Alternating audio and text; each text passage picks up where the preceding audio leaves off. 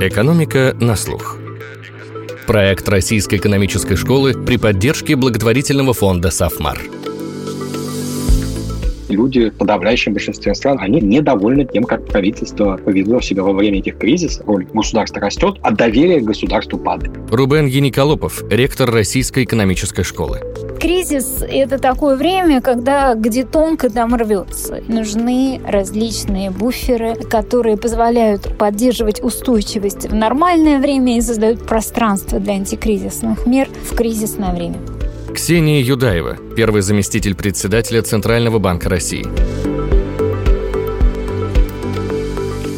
Этот подкаст мы могли бы назвать «То, чего не может быть». Пустые улицы городов, закрытые границы. Люди боятся выйти из дома, чтобы увидеть своих близких и меняют личное общение на Zoom. Год назад это казалось бы кадрами из фильма «Катастрофа». Сегодня это наша жизнь. И как долго мы так будем жить, неизвестно. Сбываются предсказания экономистов, давно предупреждавших. Роль неопределенности будет расти. Но вряд ли хоть один экономист стал бы всерьез закладывать такой сценарий в свой прогноз. О том, как случилось то, чего не может быть, и как с этим быть, мы поговорим с ректором России Российской экономической школы Рубеном Ениколоповым и узнаем мнение нашей гости, первого заместителя председателя Банка России Ксении Юдаевой о последствиях кризиса и о готовности к нему российской экономики. Итак, всем привет, меня зовут Филипп Стеркин, и мы начинаем серию подкастов об экономике «Экономика на слух».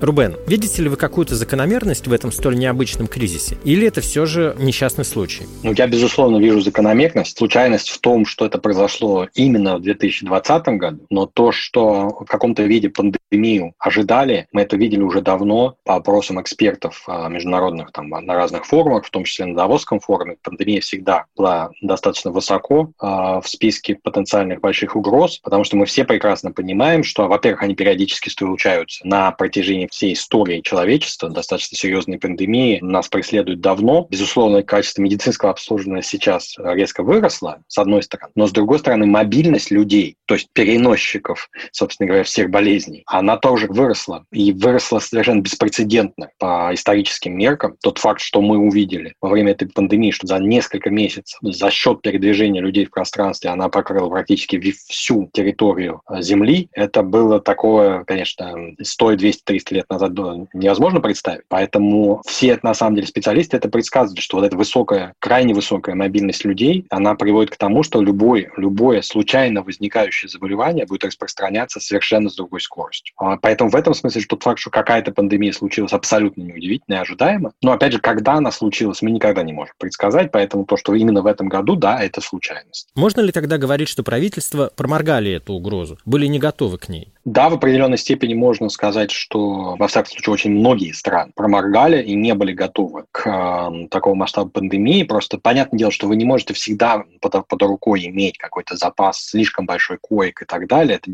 это очень дорого. Но иметь как минимум какие-то сценарии, что происходит, если у вас есть э, заболевание, которые распространяются очень быстро, какие-то протоколы, мы увидели, что в большинстве стран этого не было. И на самом деле во многом успехи э, Юго-Восточной Азии в борьбе с ковидом, они во многом объясняются тем, что у них-то были они э, готовы такие сценарии, они проходили несколько вспышек э, разных инфекций за последние 20 лет, и у них уже были хотя бы примерные, примерное понимание того, как двигаться, как реагировать в такой ситуации. И в этом смысле их успехи во многом объясняются именно этим. Они были готовы не конкретно к ковиду, но к какой-то пандемии. Так э, что выходит?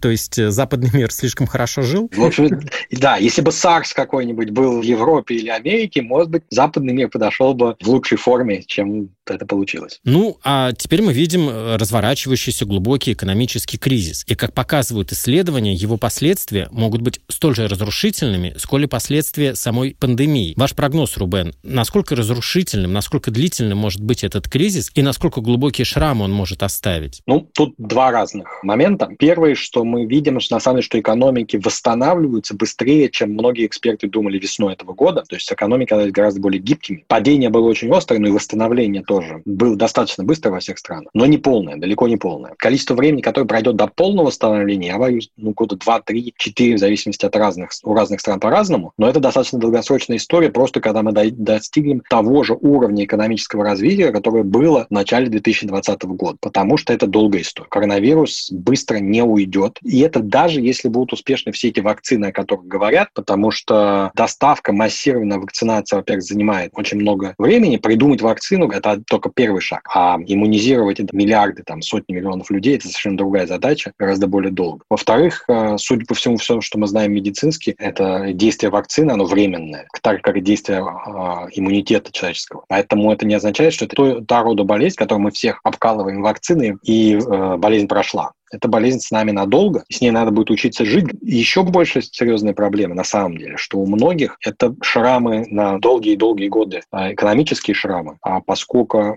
особенно это важно для молодежи, поскольку мы, во-первых, даже по предыдущим кризисам мы знаем, что люди, которые выходят на рынок труда в момент кризиса, это очень большой удар по их э, трудовой деятельности на протяжении всей жизни. Они на протяжении практически всей жизни получают на несколько процентов в среднем меньше, чем люди, которые которые выходили на рынок во время бумов. Это некий печальный факт про общий, про кризис. В данном случае это, скорее всего, еще хуже для тех людей, которые сейчас обучаются и собираются выходить на рынок труда. Потому что удар по системе образования, конечно, колоссальный. Онлайн-образование, особенно такое форсированное, неподготовленное везде, а не только там, где это работает, оно, конечно, на качестве образования сказывается очень сильно. Это связано именно с потерями в человеческом капитале или также с некоторым мироощущением ощущениям. Были исследования, которые показывали, что, например, в Японии поколение, выросшее в период стагнации, оно менее мотивированное, менее амбициозное. Может ли кризис наложить еще и такой психологический отпечаток? Да, к сожалению, это тоже может быть, поскольку, опять же,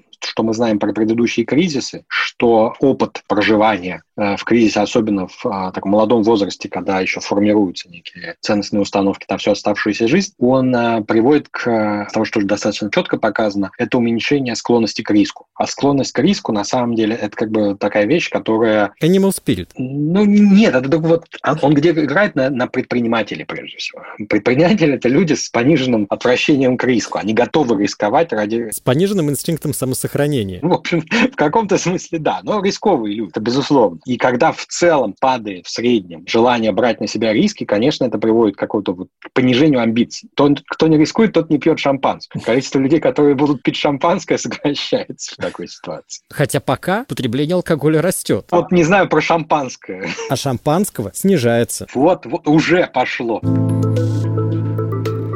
Итак, мир пьет меньше шампанского и меньше рискует. Наверное, все же временно. Но у кризиса будут бесспорно и длительные последствия. О них мы спросили Ксению Юдаеву. Два вида долгосрочных последствий, которые могут быть у коронакризиса. Мы наблюдали во всех странах мира достаточно быстрый спад, но, в принципе, и быстрое, не полное, но быстрое восстановление. Э, в России у нас во втором квартале спад 8%, а в третьем уже 3,6%. То есть экономика существенно отскочила, но не до конца отскочила. И, соответственно, уже вот это дополнительное восстановление, которое не случилось после первого отскока, оно может занять некоторое время, требует во многих случаях дополнительных антикризисных мер, стимулирующей политики. И это одно из долгосрочных последствий коронакризиса, о котором достаточно часто говорят. Другие последствия, они, безусловно, носят структурный характер.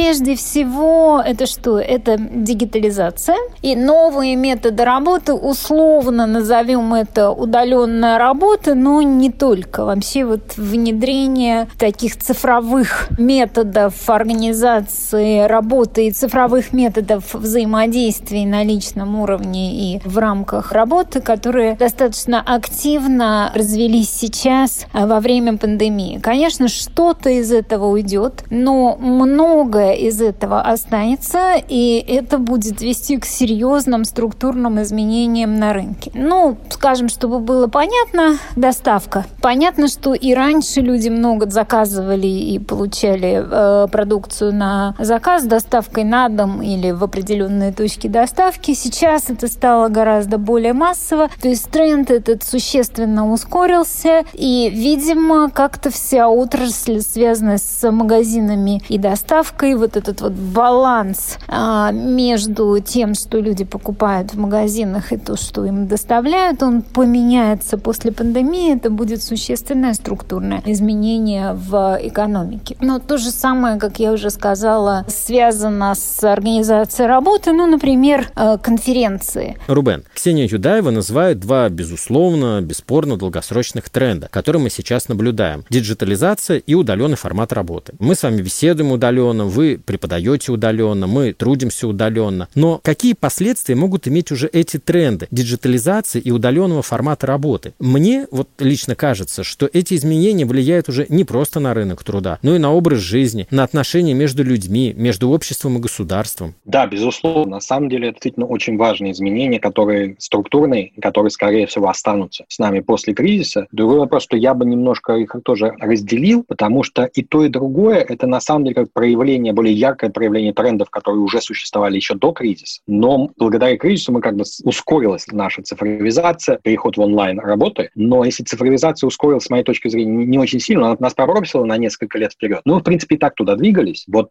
с удаленным форматом работы здесь, я думаю, что у нас прогресс был гораздо больше. Именно благодаря кризису, чем даже в цифровизации. В цифровизации и так бы шла. Но вот это меняет действительно очень многие социальные вещи, а начиная от того, как мы будем решать, где мы живем, в крупных городах, не в крупных, что для нас важно при выборе места жительства, каким навыкам теперь наших детей обучать, как именно мы социализируемся. Это все будет очень сильно меняться. Вот это, я думаю, очень долгосрочно большое последствие. Я бы еще добавил одну важную вещь, которая с нами, скорее всего, останется после кризиса, и она, скорее, такая социополитическая. Во время кризиса резко выросла роль государства. В каком-то смысле, на самом степени, вмешательства вмешательство государства в нашу жизнь во всех странах. Поскольку, понятное дело, что это такой кризис, который могло решить только на уровне государства, медицинский кризис. А более того, спрос на это не пропадет с окончанием пандемии, поскольку еще одним из очевидных достаточно последствий пандемии является большой рост а, неравенства. Наиболее уязвимые слои населения пострадали в гораздо большей степени, чем а, более богатые, зажиточные. Выросло неравенство и возрастает спрос со стороны общества практически во всех странах мира на большее вмешательство вмешательство государства в смысле социальной помощи людям, которые как-то пострадали. Потому что кризис, он уже рукотворный во многом, экономически, практически во всех странах. Основное падение экономики не из-за каких-то факторов банкротства банков и так далее. И не, собственно говоря, из-за того, что люди умирают. Это сознательные действия правительства, которые вводят ограничения на свои экономики ради спасения человеческих жизней. Да, мы это все понимаем, но страдают люди от экономических ограничений, введенных правительством. И они все ожидают, что то правительство, из которого они пострадали в каком-то смысле, возьмет на себя ответственность и за то, чтобы как-то их скомпенсировать. Так же, как на самом деле было то же самое были во время Великого, э, Великой депрессии, во время Второй мировой войны. Э, государство помогало людям, а роль государства в жизни людей резко возрастала и не падала потом обратно. Она могла немножко сократиться, но все равно выходила на абсолютно другой уровень, поэтому даже на начало этого кризиса роль, которую играет государство в нашей жизни, гораздо выше, чем на начало 20 века. И каждый каждый раз мы видим, что это такие прыжки во время кризиса в России увеличение роли государства быть не таким большим, как в других странах мира, потому что уже выросло. Ну да. Так что уже, ну, честно сказать, выше уже почти в России почти некуда. С другой стороны, растет какая-то напряженность, связанная с тем, что на протяжении последних лет доверие людей, особенно в демократических странах и в России тоже, к государственным институтам, к власти падает. И во время этого кризиса оно еще сильнее упало, потому что люди в большинстве стран, в подавляющем большинстве стран, за очень редким исключением, прежде всего в Азии, они все-таки не недовольны тем, как правительство повело себя во время этих кризисов. И доверие упало достаточно сильно, особенно у молодежи. И очень большой конфликт, заложенный уже в систему, который каким-то образом тоже надо будет решать. С одной стороны, роль государства растет, а доверие к государству падает. И это потребует ну, это каких-то абсолютно новых методов решения, потому что это, ну, этот кризис, он просто так не рассосется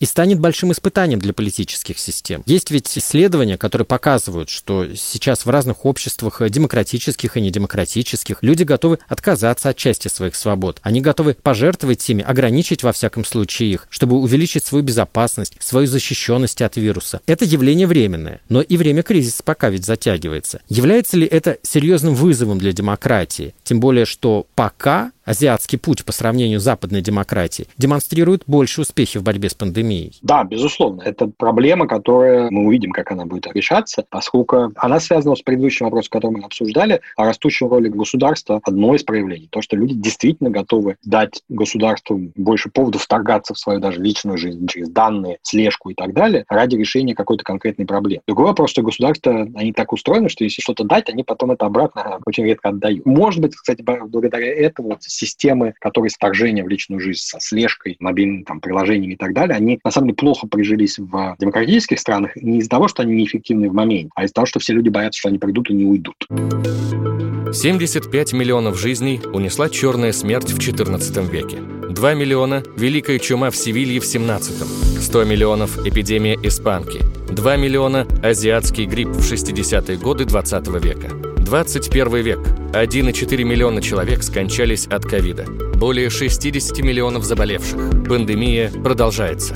Вторая волна пандемии была, в отличие от первой, ожидаемой, прогнозируемой, предсказуемой. Она была неизбежной. И, казалось бы, предупрежден, значит вооружен. Но вооружены власти многих стран, и России в том числе, они ведь оказались не очень хорошо. Снова словно проспали угрозу. Сначала быстро снимали ограничения, потом медленно их вводить начали. Рубен, почему так вышло? Потому что политически это очень тяжело, и надо иметь огромную политическую силу воли. Вводить ограничения раньше, чем грянул гром. Надо иметь огромную кредит доверия со стороны населения, чтобы вводить превентивные меры. То есть, а когда нет доверия к действиям правительства, когда оно, вам кажется, что оно ну, принимает какие-то нелогичные меры, то вы начинаете просто к любым мерам государства относить, по, по сути, саботировать их, поскольку вы не верите этому государству. Многие, на самом деле, власти и российские тоже очень сильно пострадали от не совсем адекватных действий. Весной, когда вводились ограничения, которые потом оказалось, что совершенно не надо было, и сложно было оправдать. Уже во время второй волны, ну, вы наше доверие тогда подорвали, фестиваль. Теперь мы скептически относимся к любым ограничениям, которые вы вводите,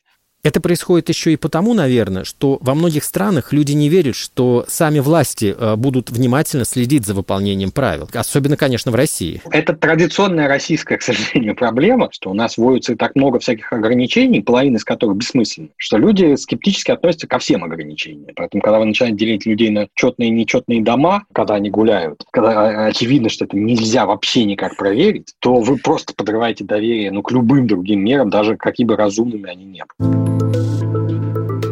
Удар по российской экономике оказался сокрушительным, но были и буферы, смягчившие его. Какие именно, об этом послушаем Ксению Юдаеву. Опыт этого года показал, что, безусловно, буферы очень важны. Это бюджетные буферы. Безусловно, нам очень помогло то, что у бюджета были накоплены достаточно большие резервы, и он смог в рамках бюджетного правила, несмотря на то, что цена на нефть упала ниже мыслимых и немыслимых пределов, нормально финансировать поддерживать стандартный уровень расходов. Кроме того, конечно, помогло то, что государственный долг небольшой, то, что есть пространство для его финансирования в российской финансовой системе, и за счет этого пространства были профинансированы дополнительные бюджетные расходы. При этом не возникло подозрений в том, что бюджет не сможет обслуживать этот долг, что возникнут какие-то проблемы, и это не привело к дополнительным дополнительной волатильности на рынках, как это было в некоторых других странах. Конечно же, помогли накопленные буферы в банковской системе. И вообще тут факт, что банковская система за последние годы была существенно очищена от э, слабых игроков, а сильные игроки улучшили качество своего капитала и накопили дополнительные буферы. Для Банка России с точки зрения денежно-кредитной политики, что еще очень сильно помогло, это, во-первых, во-первых, то, что мы достигли низкой инфляции, устойчиво ее достигли. Э, за последние годы, соответственно, у нас возникло пространство для проведения денежно-кредитной политики. И то, что у нас э, были инструменты уже готовые, которые мы могли быстро подключать и использовать. И для решения возможных даже гипотетических проблем с э, рублевой и валютной ликвидностью имеет такие инструменты в своем арсенале, мы, собственно, смогли предотвратить развитие каких-то проблем с ликвидностью на нашем рынке. Подводя итог, понимаете, Кризис – это такое время, когда где тонко, там рвется. И несмотря на то, по каким причинам он возник, могут возникать проблемы в других сферах, которые не дают возможности проводить контрциклическую политику, иногда даже заставляют проводить проциклическую политику, заставляют заниматься как бы с собой, а не тем, что нужно для поддержания экономики. Именно поэтому нужны различные буферы в разных сферах, которые позволяют поддерживать устойчивость в нормальное время и создают пространство для антикризисных мер в кризисное время. Ксения Юдаева называет буферы, которые действительно смягчили удар коронакризиса. Но лично мне кажется, что был еще один. И как это ни странно звучит, имя этому буферу – слабость российской экономики. Она и без того медленно росла. Она слабо вовлечена в мировые цепочки добавленной стоимости. У нас низкая доля малого бизнеса, сектора услуг. Вот поэтому мы тоже не так сильно упали, но зато и не так сильно отскочим. А отскочив очень-очень быстро, упремся в наш уже традиционно низкий потолок роста. Все те же скромные полтора-два процента. Россия с 2008 года переходит от кризисов к стагнации, от стагнации к кризисам обратно. И вот никак российская экономика не может выбраться из этой стагнационно-кризисной колеи. Совершенно очевидно, что очень многие проблемы российской экономики, они не экономические. Они социальные, политические, они связаны с судебной системой, они связаны с правоохранительной системой. Бизнес из-за этого не видит смысла, а порой даже, ну, можно сказать, боится развиваться. План эвакуации надо иметь всегда. Это фраза, кочующая от предпринимателя к предпринимателю. Как вам кажется, может ли этот кризис стать неким триггером к решению вот этого груза проблем, возможно, через их обострение. Да, тут, но тут тот вот, знаете, действительно такой парадокс некий, что, с одной стороны, этот кризис, как и предыдущие все кризисы, способствует подходу как бы чего не вышло, и вопрос минимизации рисков даже за счет ценой этого бывает как бы сокращение роста. То есть для любого человека, занимающегося финансами, это прям вот ну, азбучная истина. Чем меньше рисков, тем меньше у вас доходность. А если вы строите экономику, которая как бы из соображений, что как бы чего не вышло, и мы должны снизиться от всех рисков, но она не будет практически расти. С другой стороны, вот действительно, вот если есть какая-то надежда, что что-то славится, это то, что если давайте доведем ситуацию до абсурда, а, уже до полного. И тогда какое-то очистительное воздействие, что ну просто все понимаете, что так жить нельзя, и надо что-то делать. Потому что, по сути, экономической точки зрения у нас ну, потерянные годы, мы ничего не делаем. А стратегии нету. Когда правительство говорит о стратегии развития, это смешно. Это не стратегия, это максимум тактик. У меня, у меня основная надежда, долго, долго, но зато более устойчивая. Это именно поколенческая смена. Поскольку молодое поколение, оно, во-первых, на самом деле менее пуганное, но во многом оно потому, что оно все-таки такой травмы, как кризисы там 90-х, оно там 98-го, 90-х, оно не переживало. Оно более склонно к свободе и так далее. И ценности у них другие. И поэтому вот тот факт, что сейчас молодое поколение, особенно в России, в России там, один из самых действительно больших разрывов между молодым поколением и более старшим поколением в доверии государства, вот именно молодое поколение, оно может стать тем локомотивом каких-то изменений, что вот эту ситуацию, доведенного до абсурда, как бы ничего не вышло, надо менять на то, что мы берем на себя эти риски, но рост и развитие для нас важнее, чем потенциальные какие-то неприятности, которые могут случиться в пути. Если вы боитесь упасть, то вы никуда не уйдете.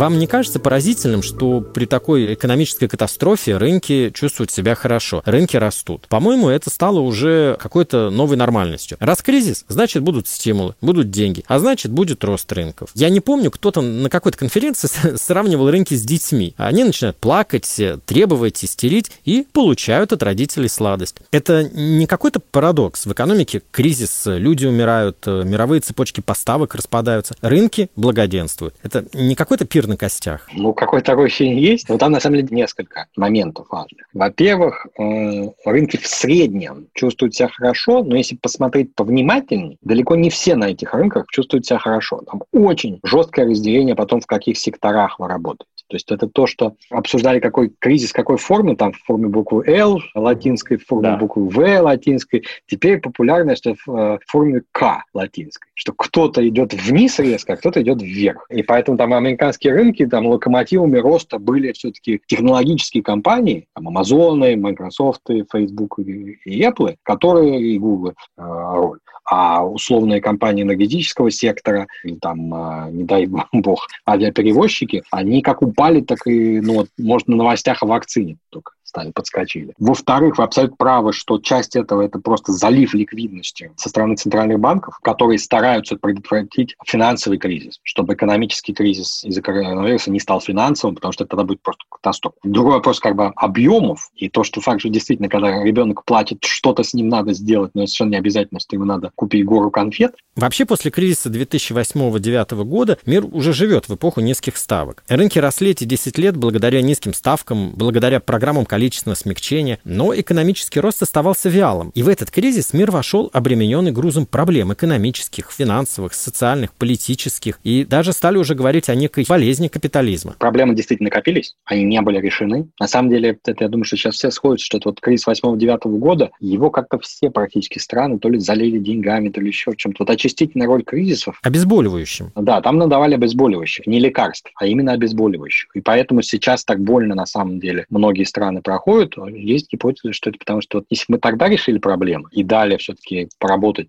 с создательным разрушением, более, более эффективным компаниям быстрее расти, может быть, сейчас было бы не так больно. Во многом потому, что, например, тогда бы цифровизация была бы на более высоком уровне, и не такое было бы сильное падение у экономик. А проблемы, именно, прежде всего, они экономические, а социальные, они действительно очевидным образом накопились. Ну, во-первых, рост неравенства, если мы говорим о развитых странах, все-таки вот капиталистических. Но проблемы, прежде всего, они экономические, а социальные, они действительно очевидным образом накопились. Ну, во-первых, рост неравенства. Во-вторых, тем, что это рост неравенства своеобразный, это в основном просадка среднего класса. А если мы говорим о развитых странах, все-таки вот капиталистических. И это как бы социально очень болезненная вещь, потому что средний класс, он всегда был такой оплотом стабильности системы. И когда именно он просаживается, это очень болезненно политически. Поэтому во многом там есть какие-то вот, вот, вот стабилизирующая роль среднего класса пропадает, и поэтому там это может быть одним из тех объяснений, почему просто политической поляризации, которую мы наблюдаем в огромном количестве стран, это одно из, может, проявлений, одна из гипотез, почему это так проявляется. И это нездоровая, на самом деле, конечно, ситуация, когда очень высокое неравенство с двумя горбами, когда очень много бедных, очень много богатых,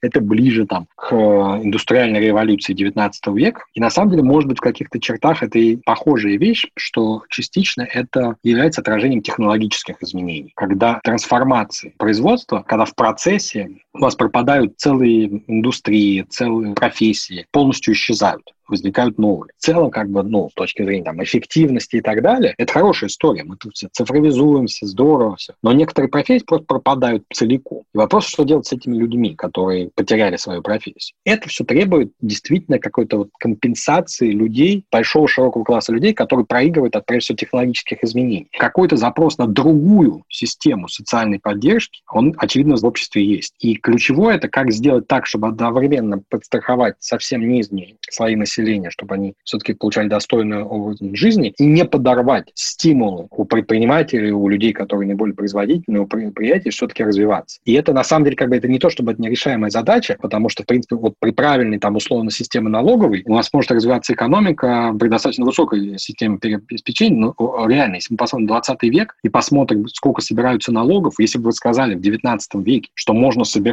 такое количество налогов, и экономика у вас не сдохнет, вам никто не поверит. Просто на самом деле эффективность налоговой системы, она на, ну, на горизонте там, сотен лет, она неимоверна. Итак, 10 лет назад залили обезболивающим. А не пора ли дать уже горькое лекарство? Когда острая фаза кризиса закончится, не стоит ли разблокировать механизм созидательного разрушения? Дать неэффективным бизнесам уйти, перестать поддерживать зомби-компании, которые выживали в том числе за счет э, тех самых низких ставок? Я абсолютно согласен. На самом деле считаю, что это очень большая проблема российской политики, но на самом деле другие страны, многие, на самом деле то, что делают сейчас в Европе, может оказаться ну, не лучшим подходом к решению кризиса, заключается в том, что есть методы поддержки людей и поддержки бизнеса. И вот а, если мы решаем социальную задачу того, чтобы люди не как бы поддерживать их приемлемый уровень доходов, то надо поддерживать людей. И никто не говорит, что надо поддерживать бизнес, потому что а, созидательное разрушение, оно основано не на том, что с людьми что-то происходит, а с бизнесом, что у вас неэффективные фирмы банкротятся, освобождают людские ресурсы и финансовые ресурсы, и эти ресурсы перетекают в более эффективные фирмы, и там более производительно работают. И из чего следует, что на самом деле, что поддержка именно компаний и бизнесов на чем построены, на самом деле, очень многие методы поддержки, например, в, э, в Европе. Она может быть э, в долгосрочной перспективе э, очень проблемной. И под конец о непредсказуемом. Ваш следующий черный лебедь. Черные лебеди, они на то и черные, чтобы быть непредсказуемыми. Да. Поэтому не могу вам сказать, какой будет лебедь черным. А, но я, я бы ожидал, что вот это будут природные явления. Позиция Страуса, что мы будем это игнорировать, она очень больно по нам ударит. Поэтому, ну, да. на самом деле, как бы, ну вот во время ковида зеленые партии – это одни из тех, кто выиграл больше всего в Европе. Потому что, на самом деле, это в принципе идеологически действительно заставило задуматься о том, что мы там всем хихи-ха-ха там разбираемся с социально-политическими кризисами, а самая большая угроза человечества, она от природы. И от того, что человечество как-то неправильно с природой разбирается. Это может быть вирус, это может быть потепление климата, но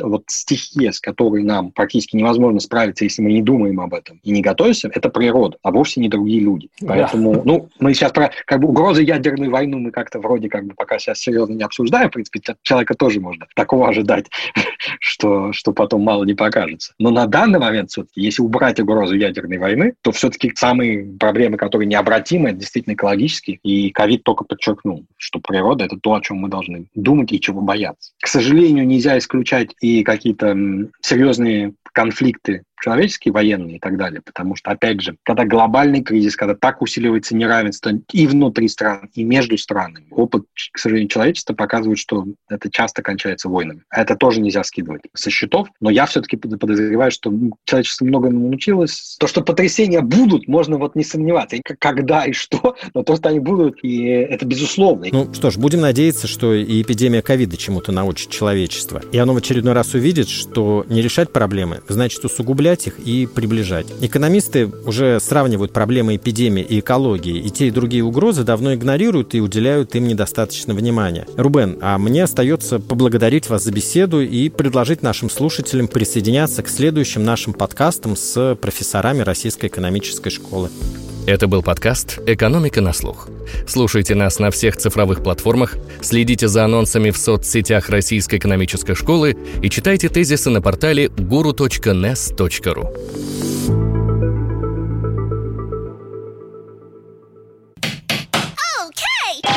Сделано в CM Records. cmrecords.ru. Любая озвучка.